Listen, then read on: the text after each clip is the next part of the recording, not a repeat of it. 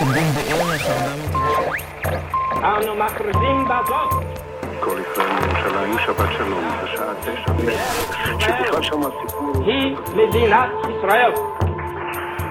in Nederland. Dit is de podcast van de ambassade van Israël die wij wekelijks in het weekend uploaden op ons Soundcloud-kanaal. In de podcast is er aandacht voor het grote verhaal van Israël, maar ook oog voor detail. Gesprekken met diplomaten en met gewone burgers. Joodse feesten, innovatie en toerisme. Ieder weekend dus de stem van Israël in Nederland. Van harte welkom bij deze aflevering van Israël in Nederland, de podcast van de ambassade van Israël in Den Haag. Uw vaste plek voor verhalen en informatie over Israël, de Joodse wereld en de relaties tussen Nederland en de Joodse staat. Mijn naam is André Diepenbroek en ik ben uw gastheer. Ik zat er een beetje mee in mijn maag met de aflevering van deze week. We hadden natuurlijk iets heel anders in de planning staan, maar moet je het nou over archeologie of muziek gaan hebben, om zo maar iets te noemen, terwijl het land in brand staat? De raketbeschietingen en het luchtalarm, tegenreacties van Tsahal, het Israëlische leger, moeten we dat nou negeren? Dan gaat u zich uiteindelijk ook afvragen op welke planeet wij nou als ambassadepersoneel eigenlijk leven. Anderzijds, een wekelijkse aflevering van een soort radiorubriek, wat moet die nou nog toevoegen aan de hele lawine of brei aan nieuws, verhalen, grafieken, overzichten en videobeeld? Geen aandacht schenken aan het geweld is eigenlijk geen optie. Dat is gewoon raar. Ik dacht een soort weekoverzicht te maken, een soort grote lijn weergeven. Wat gebeurde er, hoe moeten we dat plaatsen en waar staan we nu?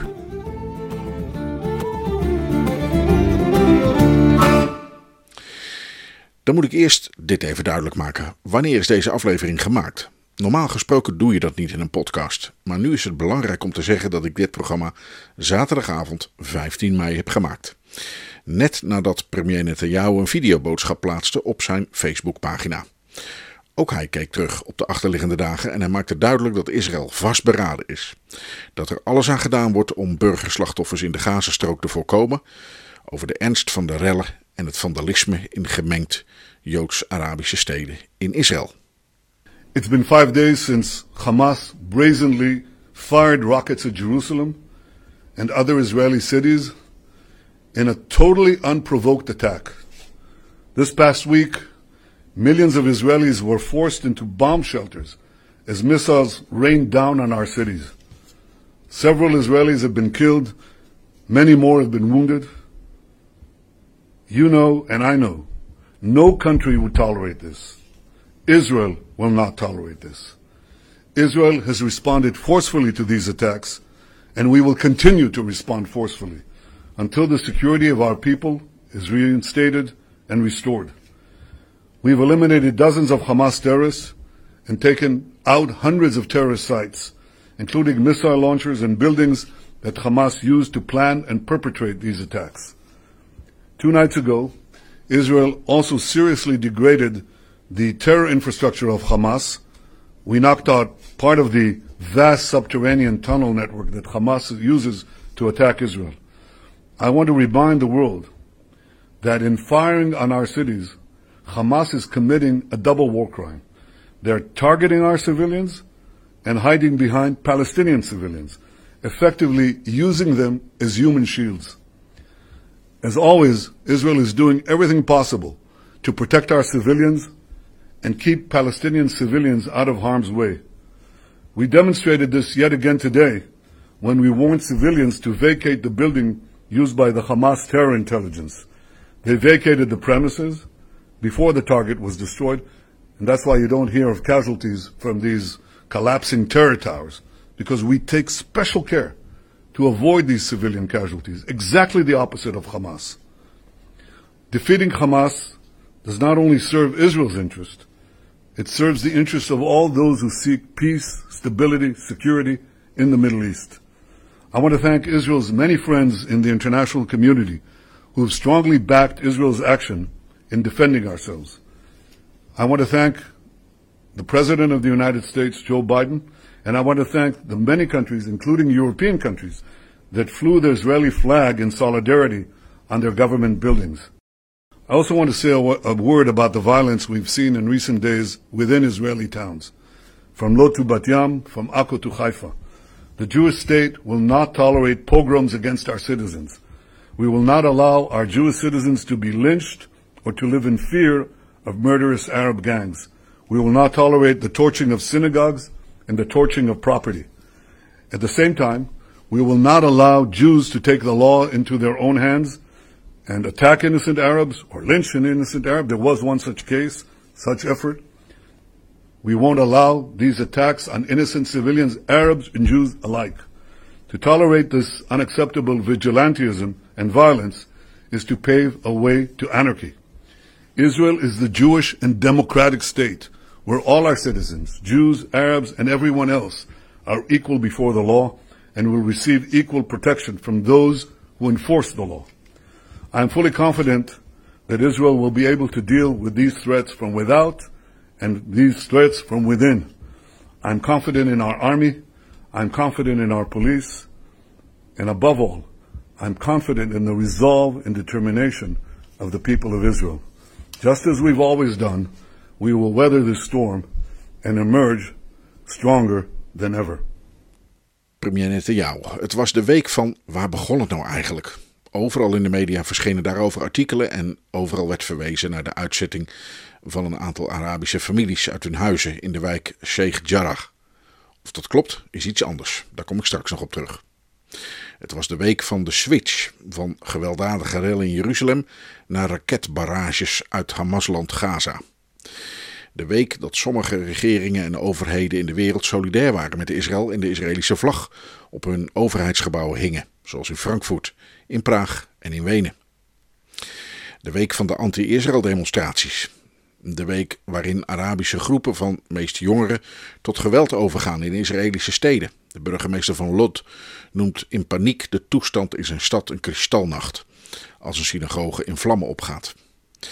Maar vooral was het ook de week van het luchtalarm, wat voortdurend afging van Beersheva tot Jeruzalem tot Netanja. Ook vanavond. En vlogger Smadar Esther Morag zette de camera van haar telefoon aan toen ze met haar kinderen naar de schuilkamer ging. Kijk, zo klinkt dat dus. Ik ga nu rennen naar de mamad.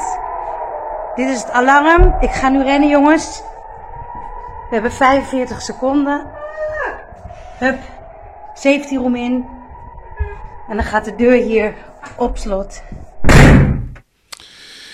Ik zei het al, de week begon met een naam van een wijk die we nu allemaal kennen. Sheikh Jarrah. Leon de Winter legde in een column overigens uit dat die wijk pas later kwam, maar eerst een kleine Joodse wijk was, genoemd naar een hogepriester uit de tijd van de Tweede Tempel, Shimon Hatzadik. Vormde de dreigende huisuitzetting van Palestijnse families het begin van al dit geweld? Of waren het de rellen en spanningen in Jeruzalem en kwam dit erbij? Eerder deze week was ambassadeur Nour Gilon te gast bij het Family 7 actualiteitenprogramma Uitgelicht. Daar legde onze ambassadeur uit hoe het volgens hem zit. Hij gaat met ons de gebeurtenissen stuk voor stuk langs en maakt een analyse. De vragen worden gesteld door presentator Riekelt Pasterkamp, die als eerste vroeg of de ambassadeur kon beschrijven wat er nou eigenlijk gaande is in zijn land.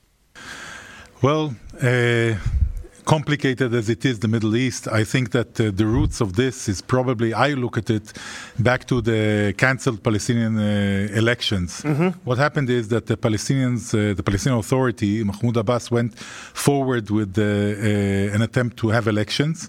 And at the last minute, he cancelled them about 2 weeks ago. Mm-hmm. Hamas felt that they are on the right track with momentum because he is the one who canceled. They were the competitors, this terror group. And I think today, together with others, Iranians and others, decide to use Ramadan and incitement and try to provoke violence in Israel. Yeah, it is the end of the Ramadan this week. And yesterday it was Jerusalem Day in Israel that came together. Yeah. Was that the situation that exploded? It's of course an accumulation of things that are used during Ramadan. It's a time for the Muslims, by the way, for insight and peacefulness. But people are more emotional about it. It's 40 days that you deal with it. So I think it came.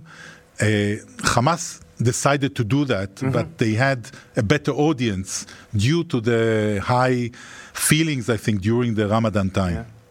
Yeah. Yeah. Hundreds of rockets came to Israel, also to Jerusalem, for the first time in 6 or 7 years. Jerusalem was under attack. What does it mean for you? I think it's a terrible thing, because these rockets are not precise rockets. These are rockets that are shot with no intention other than civilian population. So their aim is to hit civilian population. They have no other aim.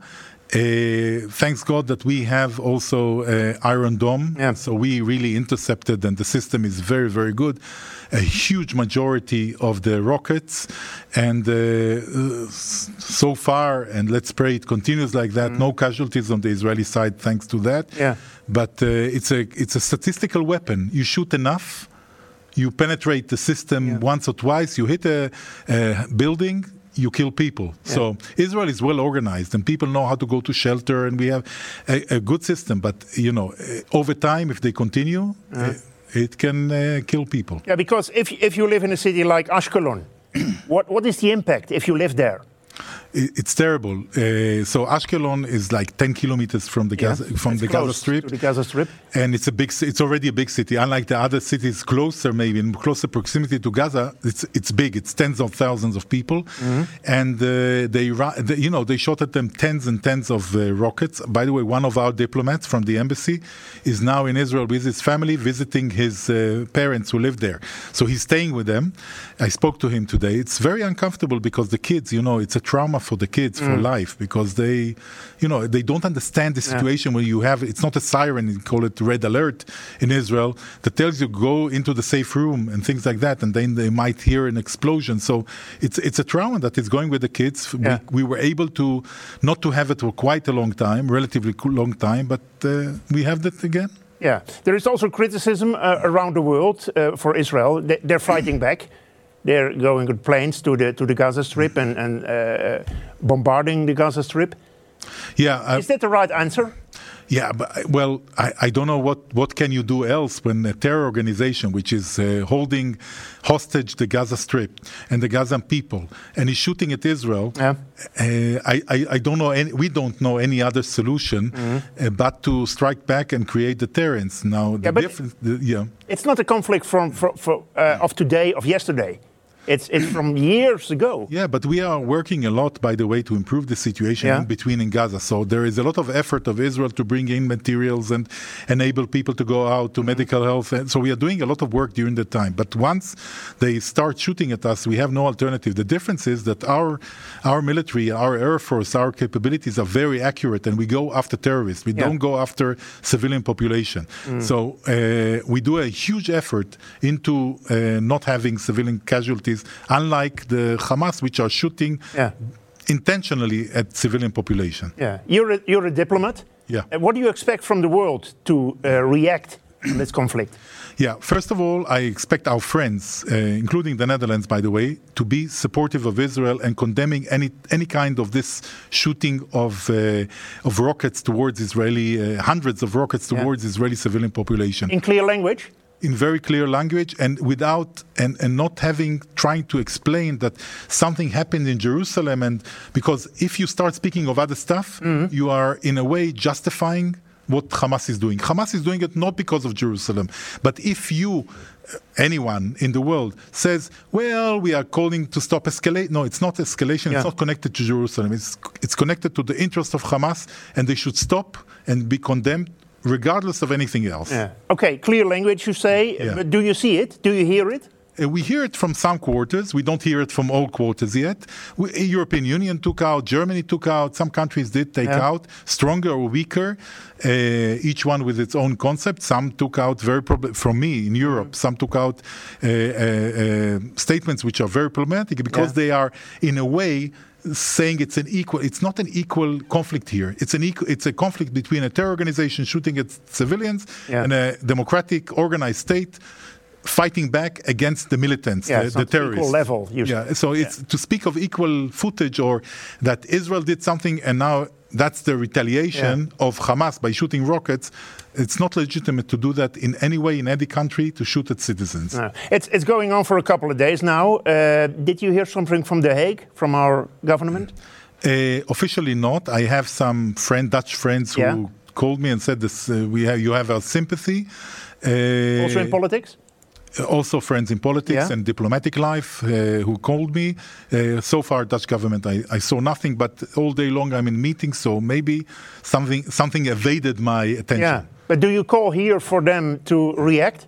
In general, yes. I've did it. I also retweeted on Twitter one of our ambassadors saying we expect our friends to be on our side. Yeah. It's not a question for being hesitant or even-handed. Yeah. Israeli civilians are under attack and it should stop. Yeah. You also retweeted something earlier this day about European taxpayers who are supporting terrorism.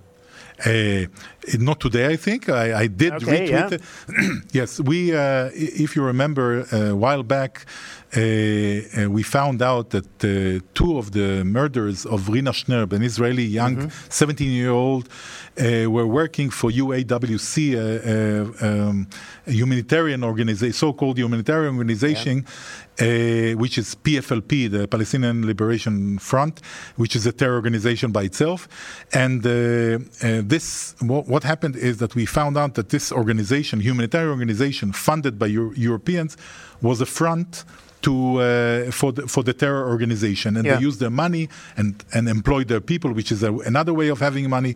And thankfully, the Netherlands decided to stop this financing. Okay. But now we arrested another four workers of different organizations. We understood that UAWC was only a part of a network of at least seven humanitarian NGOs, who are funded by different European governments and organizations and others. And the money they used to embezzle on the money, so they used to give fictitious receipts or stuff like that, and a lot of money was funneled. European money really was funneled into the terror organization. Some used for terror, some may be used for other causes, but certainly not under control of the Europeans. What was done with the money?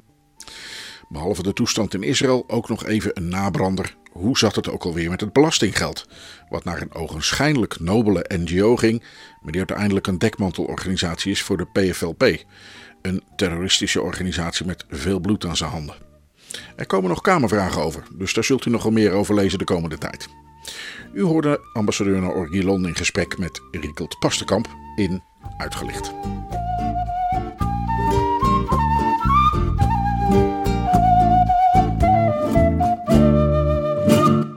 Ik vind het dan ook altijd mooi als we Israël zelf aan het woord laten. Geweld, raketten, veel media-aandacht. Ik vond het een mix waarbij meestal een organisatie in beeld komt die de positie van Israël probeert duidelijk te maken. En de leugens wil bestrijden. Ik heb het dan over de organisatie Stand With Us. Ooit begonnen als studenteninitiatief in de VS. Ik belde de directeur van Stand With Us Nederland op. Student tandheelkunde Elad Ziegler. Hij zat in de bus in Jeruzalem en mocht hij zijn mondkapje niet afdoen. Dus het klinkt allemaal een beetje gedempt en dat spijt me zeer. Maar het is toch de moeite waard om even scherp te gaan luisteren. Ik vroeg Elad hoe hij de afgelopen dagen heeft beleefd. Het is heel heftig. Het is heel, we zeggen surreal. Maar het begon natuurlijk, het hele verhaal begon in Sheikh Jarrah. Waar eigenlijk een soort van legal dispute bezig is over Arabische Palestijnen die dan in huizen van Joden zouden wonen. En de Hoge Rechtshof van Israël behandelt die case. Nou, aan het begin van de week waren er dus heel veel rellen. En de politie heeft daar ingegrepen. Kun je mee eens zijn, kun je niet mee eens zijn. Of de politie dat juist heeft gedaan. Maar op een gegeven moment werd dat dus geëscaleerd. En gingen de rellen over naar de Al-Aqsa moskee.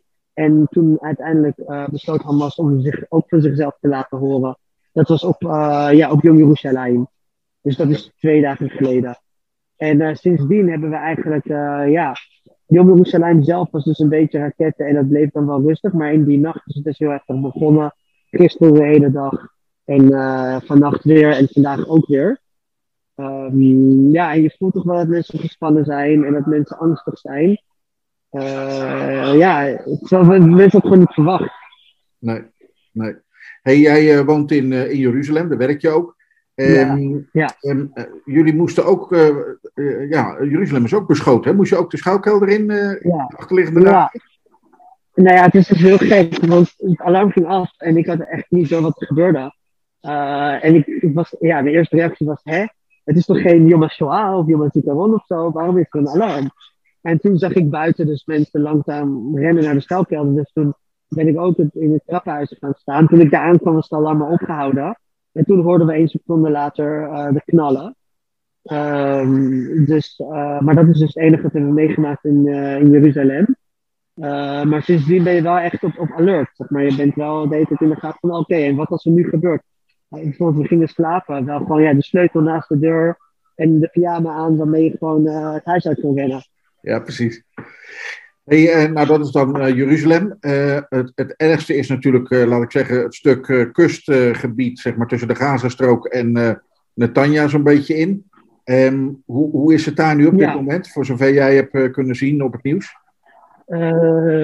Nog steeds. De schietingen gaan door. Zowel op het zuiden als op Tel Aviv. Mijn tante vertelde, die woont in Givatayim, want gisteren was een raket ingeslagen in het huis naast haar. En er zijn dus ook al gewonden gevallen, er zijn doden gevallen.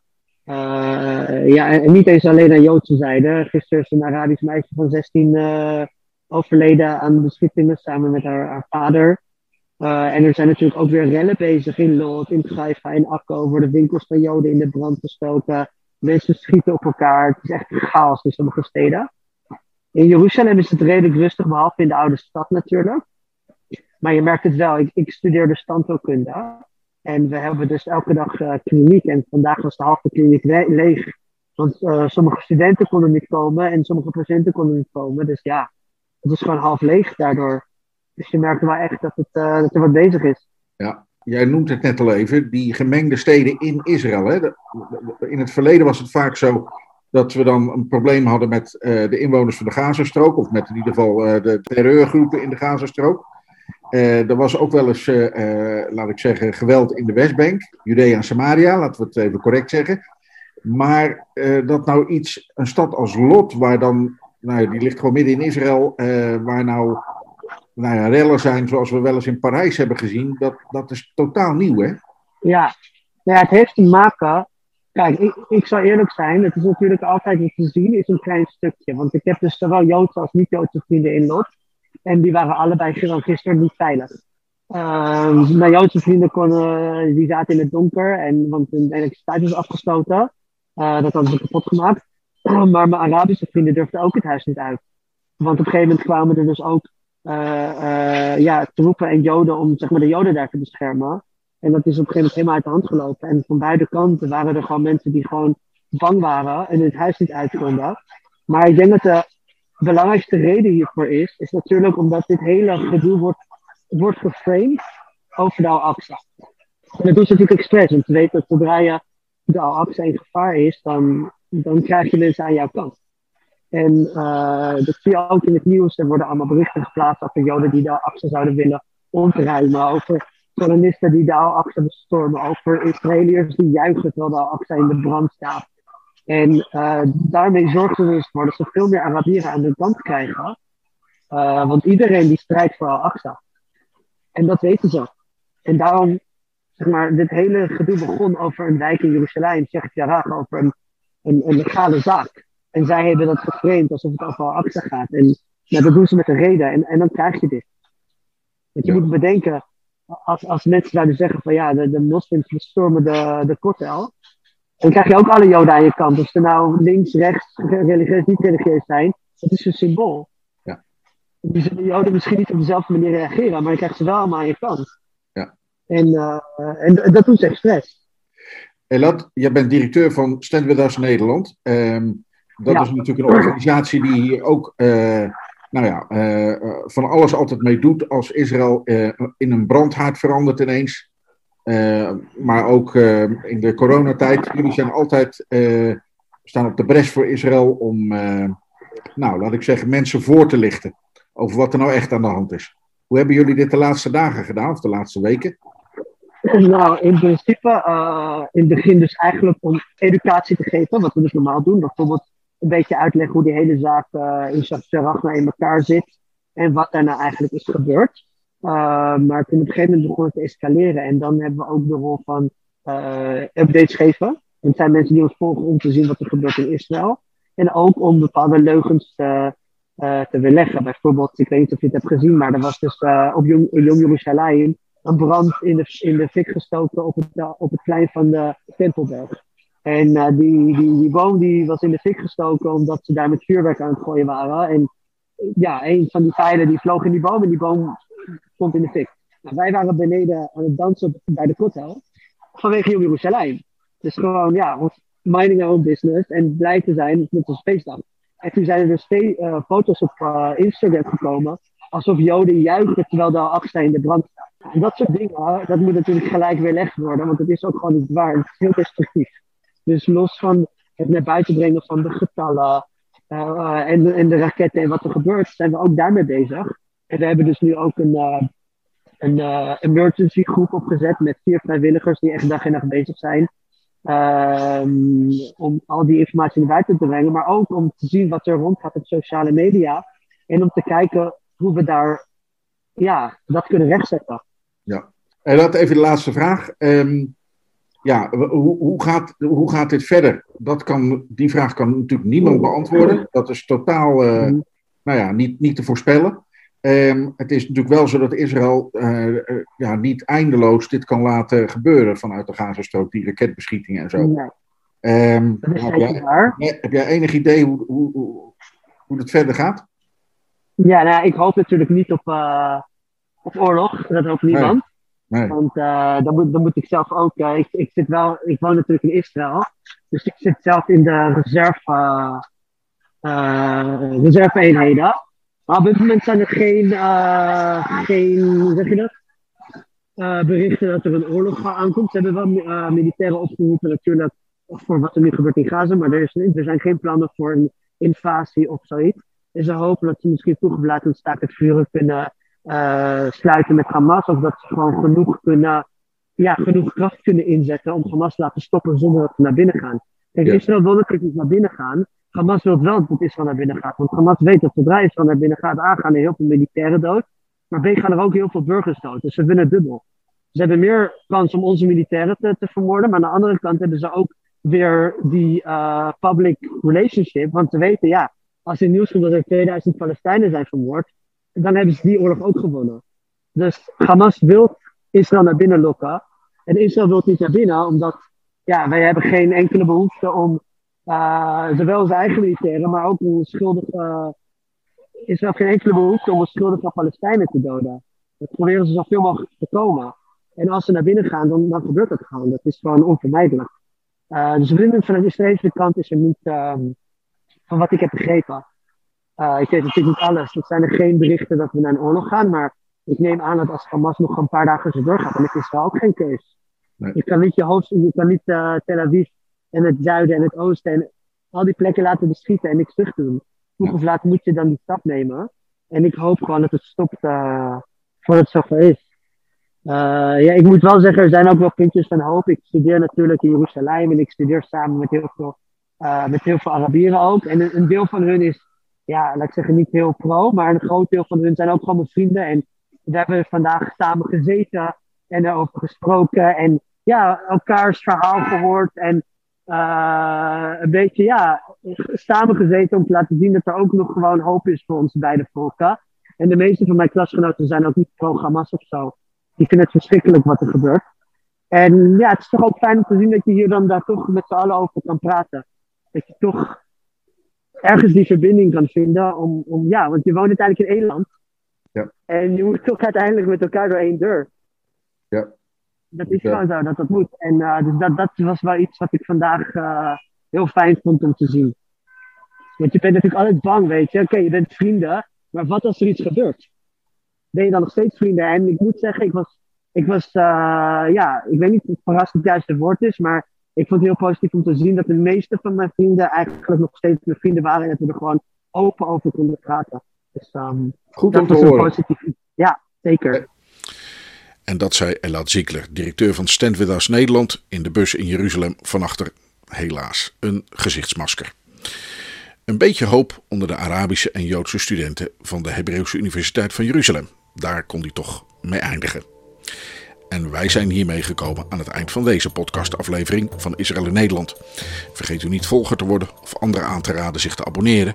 Zo blijven u en uw vrienden steeds op de hoogte van wat we doen. Dat kan via Spotify, Overcast, Apple Podcast, Stitcher of gewoon via ons Soundcloud-account. soundcloud.com/Israël in Nederland. Voor wat ons betreft, dank voor het luisteren en graag tot over een week.